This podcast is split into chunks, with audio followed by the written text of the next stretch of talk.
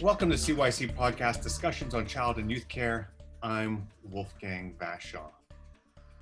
It's a long-held perception that some of the best, and I put that in quotation marks, some of the best C Y C-ing happens when young people are not focused on being C Y C'd.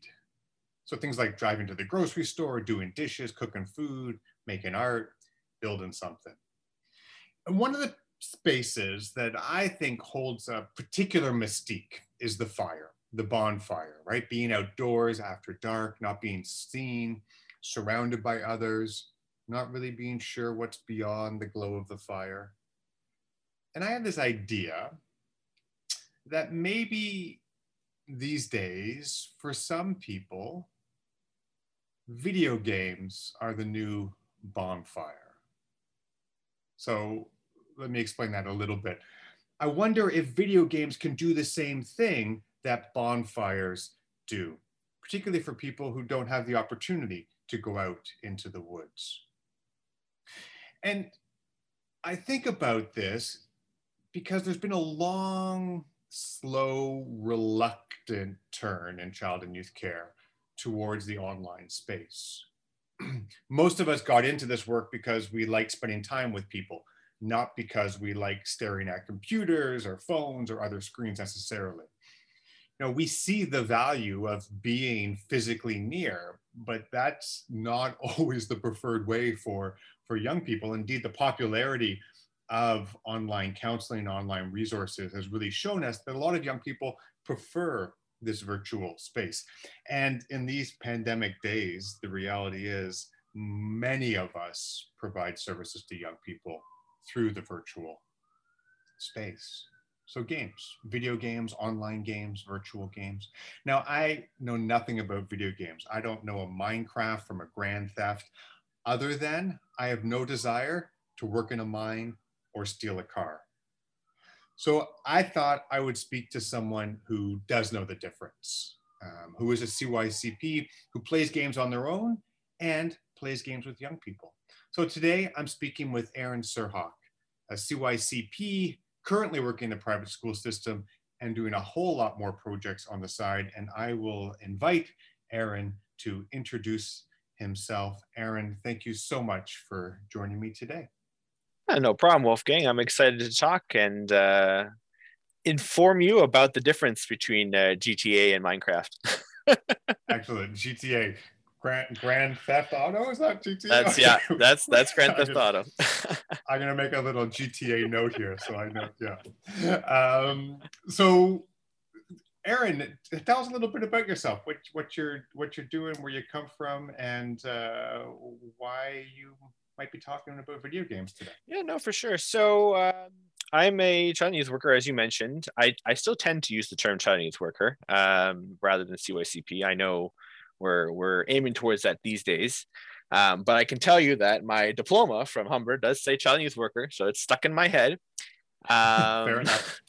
These days, as you mentioned, I work uh, with private schools mostly, um, but I do a little bit of uh, private practice as well, where I do more of my work with youth, uh, particularly in using video games. Um, and yeah, that's, that's the summary of what I'm at right there. Uh, as with most people, I'm adapting to this new world of pandemic, and uh, yeah. Nice. I, I would think, you know, uh, as someone who's already comfortable with video games, there's potentially, um, you know, there's obviously there's lots of different challenges to it, but but maybe some opportunities um, there because you already have that familiarity with with that with that medium. No, for sure. It's uh, the video game medium and the online medium is something I'm not a stranger to by any stretch. I've been playing online games since I was probably twelve years old, or or maybe earlier for all I could remember. So I'm very used to this online world. I was one of those people who was like, we have to stay inside. Oh, convenient. I can just stay inside. Nice. So I, I need to ask you, uh, are video games the worst possible thing to happen to young people since the invention of comic books?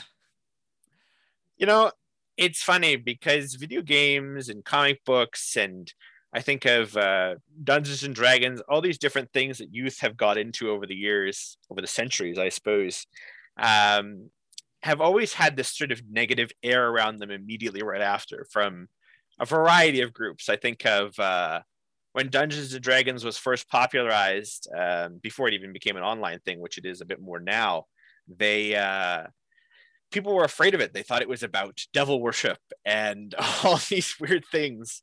And I think they did the same thing about comic books. I remember reading about uh, how youth used to get in trouble because they were like, oh, they're reading these comic books. And then even reading in the, in the original times, like, oh, reading, that's weird.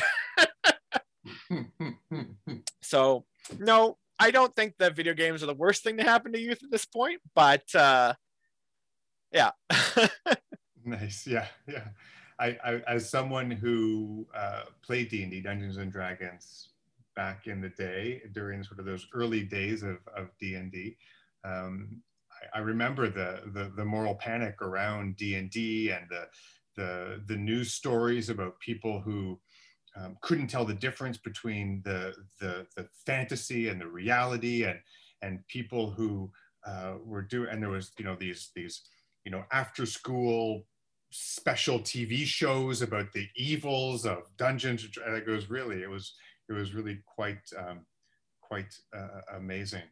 Um, yeah, yeah, and it, and it, I was recently talking with a uh, a friend of mine who, uh, for a variety of reasons, is not not least of which is is is um, uh, COVID, but they're they're quite housebound at the moment, and and they just got into.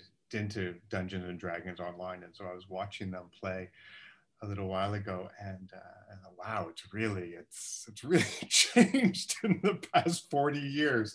Imagine that. That's that's typically how things roll out, especially uh, when they move to the online format. Mm-hmm, mm-hmm. So, why play video games with young people as a child and youth worker? So, when I originally started to think about how that was going to work, I was very focused on its purpose in relationship building, because I remember when I started my C Y C diploma at Humber, someone said to me, the best C Y C-ing occurs on the basketball court. Mm. And can't, can't for the life of me remember who said that now, but it stuck with me um, because I thought, you know, that means that the best C Y C-ing happens all natural and happens mm. just as you're going about your day. And as you mentioned in the intro, things like driving to get groceries, going out into stores, things like just natural everyday activities. And as the rise of video games occurs, or, or the rise has already occurred, I suppose, video games are a lot more mainstream than they used to be, I thought, hmm, how can we leverage this? How can this be part of relationship building? I had seen it in, in care situations where they have like an Xbox in the home that they can play together and they can thing. I noticed it more, however, with the youth playing with each other rather than the C Y C or, or whoever else in the home playing with them. So I thought, how can that be used with other people? And I sort of started to do this with a game called uh, Minecraft, which you mentioned before. Mm. And Minecraft is basically a game where you build things and you have to use your imagination to set the goal of what you want to do. There's no end goal. It's very up to your interpretation. So I thought maybe what I can start to look at is how can we use Minecraft not just to play together a game together, but how can we use it to teach life skills? Hmm. And so when I started to look into that, I thought, you know, I've already seen Minecraft for Education, which is this program that Microsoft now has with several school boards where they use Minecraft in the classroom to teach things. And I started to research that and look into that. And I said, you know what, I'm going to do some testing. And so I started Uh, working with a young man who has anxiety, and I said, you know what? We're going to see, can Minecraft be his safe space to talk? And voila, it turned out to be a great experience. We, he was able to open up to me and talk more fluidly as he was playing Minecraft, rather than if we were doing a traditional sit down, stare at each other session. And so the, what I'm hearing is there's both the, the game and, and what's happening in the game, and there's the, the act of doing something. And I wonder if we could, we could separate those a little bit. Um, and let's start with the, the act of doing something other than staring at each other across a, you know, a, a, you know, sitting in two chairs or whatever. Um, what, what does, what do you think playing the game allows to happen with, with you and, and a young person you're working with? I think it creates an interesting connection, especially when you have a, a, a shared goal. So hmm. if you're, for instance, in another another video game, uh, there's one called uh, Terraria, which is uh, basically a building game, but at the same time, there's also bosses that you have to fight in different areas in the game. And I've noticed that when working with another youth, um, that they enjoy two things. They enjoy either A, working with me to defeat a boss, or if I'm not so familiar with a game, working to show me how to play the game, giving them that sort of sense of knowledge that they, they they know more than I do about something, and so they get to show me, they get to share with me that passion or that interest in the game that I don't necessarily know so much about. Nice. I love that idea of the the young person teaching us and and what it what that provides for the the young person. And and how do you how do you navigate that? Do you intentionally invite people to teach you games? Do you propose games? Or does it just happen sort of organically? A young person says, hey, have you ever played Terraria? Let's, you know, no, I haven't. Let's, or, you know, how's that, how's that process work? Yeah, I, I find a lot of the time it's organically. Um, hmm. I'll be walking down the hallway or whatever, and I'll overhear, oh, they're talking about uh, RuneScape. And RuneScape was this game that came out, um, ages ago when I was little. It's been around since probably the late nineties, and uh it's a game where you have to level up your different skills and complete challenges to basically beat the game. That's the long short. And I had actually thought that RuneScape was like gone, and the other day I overheard the kids talking about it, and I was like, oh, RuneScape, what's going on there? And they got so excited. They were like, oh, we'll tell you about it. We'll like, we'll show you all this stuff. Mm. And it really ignited that passion, because they're like, oh yeah, no, it's different now, Mister C. They call me Mister C most of the time. And uh, which is funny because they actually can call me Aaron, but they choose to call me Mister C. Right, right. Um, but, I, yeah. I think Sirhawk is an awesome name. So, yeah. They never quite got but that. That might be a bit never... too room safe, uh, rune safe. It's too exciting. Yeah. Uh, so they, yeah, so they invite you, they get excited, they, they get excited about, about, about teaching, teaching you this game. That's, yeah. Yeah, yeah. What you, you spoke earlier about the possibility of, of life skills or using games to teach life skills. And, and again, as someone who has never seen the interface of, of Minecraft or Terraria or RuneScape, what, how does that function? How do, how does, you know, what sort of, and for all you listeners who are like, oh my God, you're the stupidest interviewer ever who doesn't, please bear with me. um, how, how do you teach life skills through these sorts of games, and what sort of life skills might be taught? So I'm starting to delve into this. I'm not too far in yet, but the first thing I noticed was teaching responsibility, because mm. as with a lot of games, there are goals, there's time limits, there's things that they have to meet to beat the game. And I thought, how can I kind of translate that into teaching them to be responsible, to meet goals, et cetera, et cetera. And so the first example that I've kind of noted is we'll set up a project in Minecraft. We'll say, okay, we're going to build um, a castle, okay? And so in order to build the castle, we need these materials. We need to clear this plot of land. Uh, we need to do all these different tasks, and then we'll kind of lay them out. And so what we do is we divvy up the activity uh, or the tasks rather. So say Johnny gets uh, to mine the cobblestone to build the building. Uh, Sally gets to uh, pick out the colors we're going to use in the building, et cetera, et cetera. We divide up the tasks, and then they kind of learn that teamwork at the same time and the responsibility to complete the tasks. And then together we'll work on, we'll build this building, and they get the sense of accomplishment out of completing the building that then I notice reinforces, oh, hey, I did my part of this task. Mm-hmm. I was part of the teamwork, and look how awesome this is. Right. So in, in Minecraft, you it's not just you and one other pe person. It, it could be multiples. It could be groups exactly. of, of, of you with young people. Oh, that's a nice. Yep. Yeah. Yep. See, I had no idea. No. I thought it was just two people playing. It could be oh. up to thousands on Minecraft, actually, if you really wow. wanted to. Wow. Wow. That's amazing.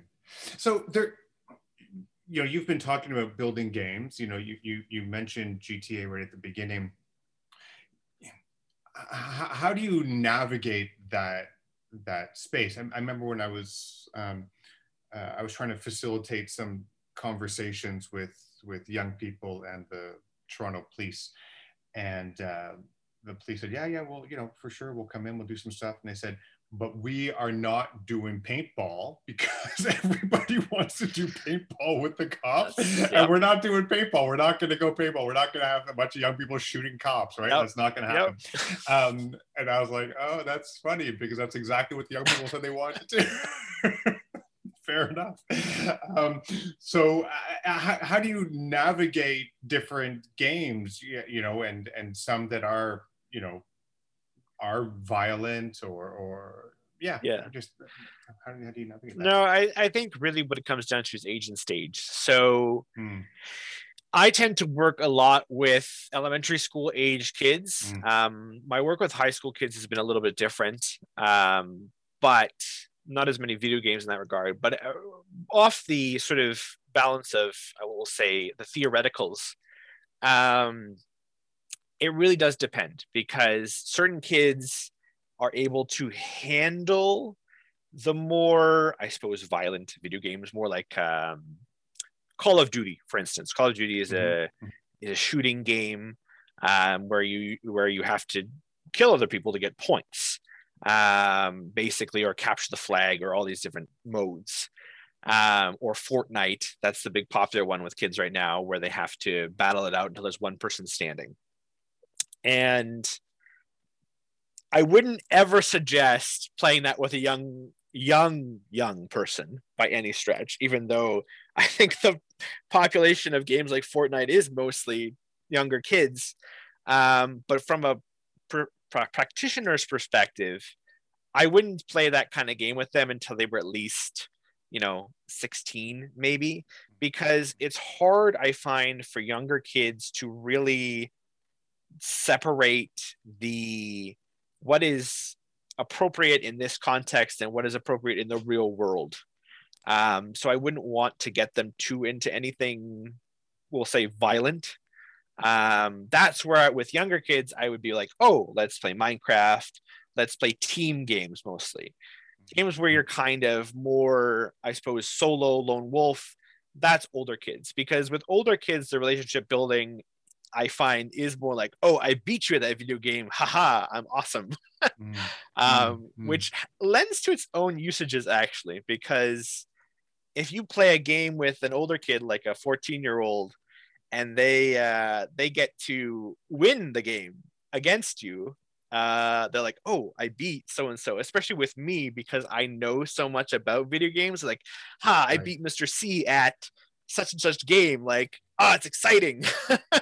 Mm-hmm. And I'm like, oh, yeah, you did. But uh, yeah.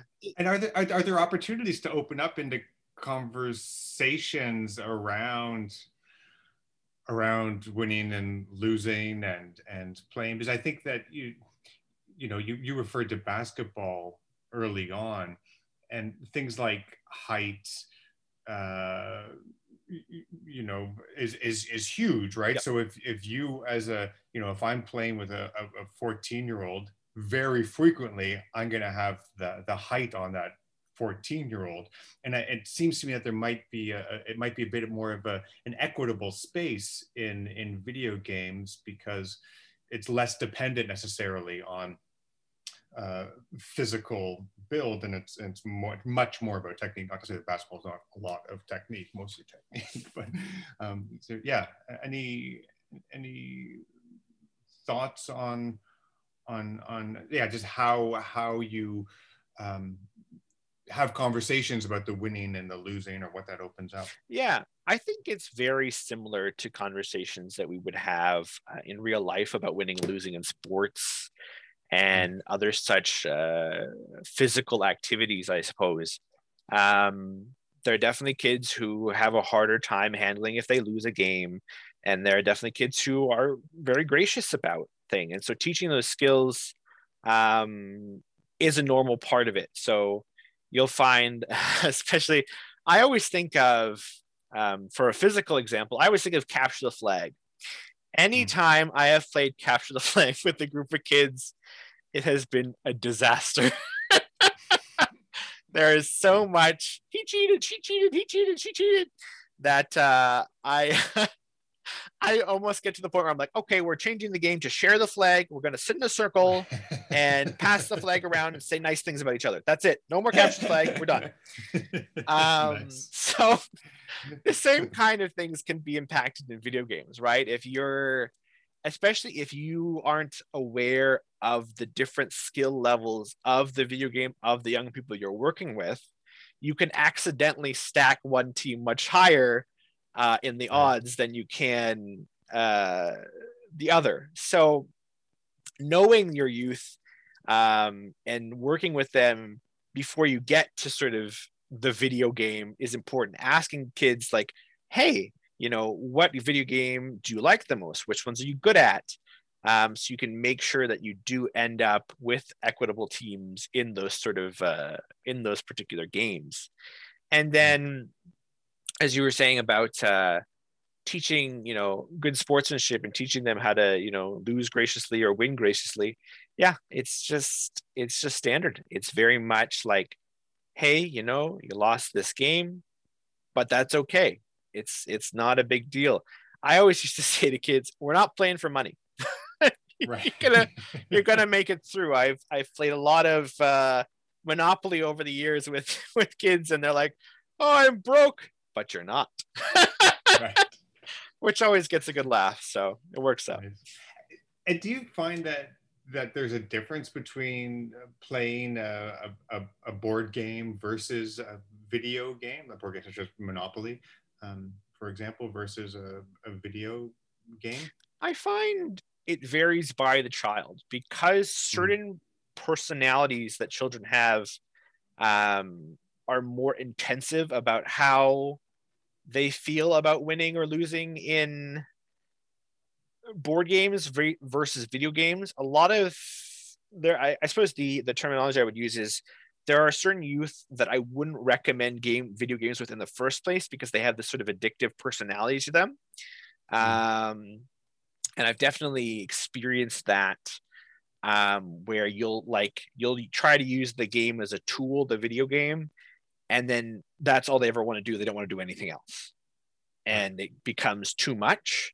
So knowing your youth are the kind of characters who are going to be able to play a game uh, with you and use it as a tool, or yourself as a practitioner, knowing enough about a game or, or how to play that game with youth is also important. You know, you need to have that background knowledge and that skill that not everybody does, um to use the game as a tool, because just like kids who play Monopoly and get way too into it and enjoy watching their other teammates lose, um, it's it's another it's another problem. I wouldn't want to set up a scenario where, you know, we're gonna watch uh, Sally completely obliterate us in something and then laugh at us, because right. it's not gonna work out for the rest of the team. I will survive, but the other players maybe not so much. Nice. I, just as as we move towards um, wrapping up our, our conversation, I, I, I really am really really enjoying this, um, and and it, and it makes me want to like check out some video games. Um, I, I'm wondering about things like like loss and and grief, um, because so many games that you know I I read about are about death and about killing. I I'm I wonder if you have you ever used video games as a way to explore grief, or are you aware of of young people who are, are dealing with grief or, or loss, or you know death in, in family or uh, you know in their lives, yeah and using video games in that way at all? I've seen youth use video games to tackle um not necessarily grief of that regard, but I've seen it used to tackle several different what we call typically big emotions in mm-hmm. the context of the youth I work with. um I find certain video games will allow youth to process those big emotions by either just letting them do something they enjoy, or in a more complicated sense, sometimes the narrative within video games, if you're doing a more story-based game, is relatable and helps them find sort of a peace or some sort of closure in whatever situation they're handling. Because a lot of video games do have a very narrative-based story. And I, in fact, there's, there's about seven million video games that are start out, you're a child in a village, the village gets burned down, what do you do? Right, right, right. So right. many of those. So it's it is it's very um, there because video games is such an open media, and there are companies creating them, there are single persons creating them, there are like it's so broad. Almost anyone I've met has found a video game that they can relate to, that they enjoy, mm-hmm. and if they haven't yet, chances are they will, because the market is constantly getting bigger and bigger and bigger. Amazing. Aaron, I've, I've really, really enjoyed this, this conversation. And uh, yeah, it's, it's, you know, I started with this idea of, you know, video games is the new bonfire, but really what I've learned in this conversation with you is that it's, it's, it's so much more. I mean, you know, yes, there's that, that cooperative piece of, you know, going and building the bonfire, putting the bonfire together and sitting around the bonfire. And, and, and, and there's also so many, so many more potentials. And, um, and I tend to have this sort of romantic notion um, that, that it dismisses video games. And I, and I, I think you've done a really lovely job of um, allowing me to reconsider that and, uh, and to think about how how you know the, the the role, the place of video games, um the exciting, sounds like really really exciting stuff that you're doing with young people in video games. So um just as we wrap up, is there anything else you want to touch on that I didn't ask because I don't know what I'm asking about that you think is important to, to to talk about before we end our conversation today? You know, I think that in the end, I just want to emphasize that pick pick your game carefully and mm. know about the youth you're working with first, because mm. I would never suggest video games in the sense of using them for more complicated tasks as a starter. I can see them very much used as relationship builders uh, right off the bat in some contexts, but you really have to know the youth. You have to know the game, because otherwise you will run into situations where it's not so fun, and you'll get angry parents coming after you. Yes, indeed. Angry parents, yes. Uh, Aaron Sirhawk, thank you so, so much for, for taking the time today, having this conversation with me. I've, I've found it uh, fascinating um, and, and informative, um, and I, I, I hope other people do as well. Um, and uh, yeah.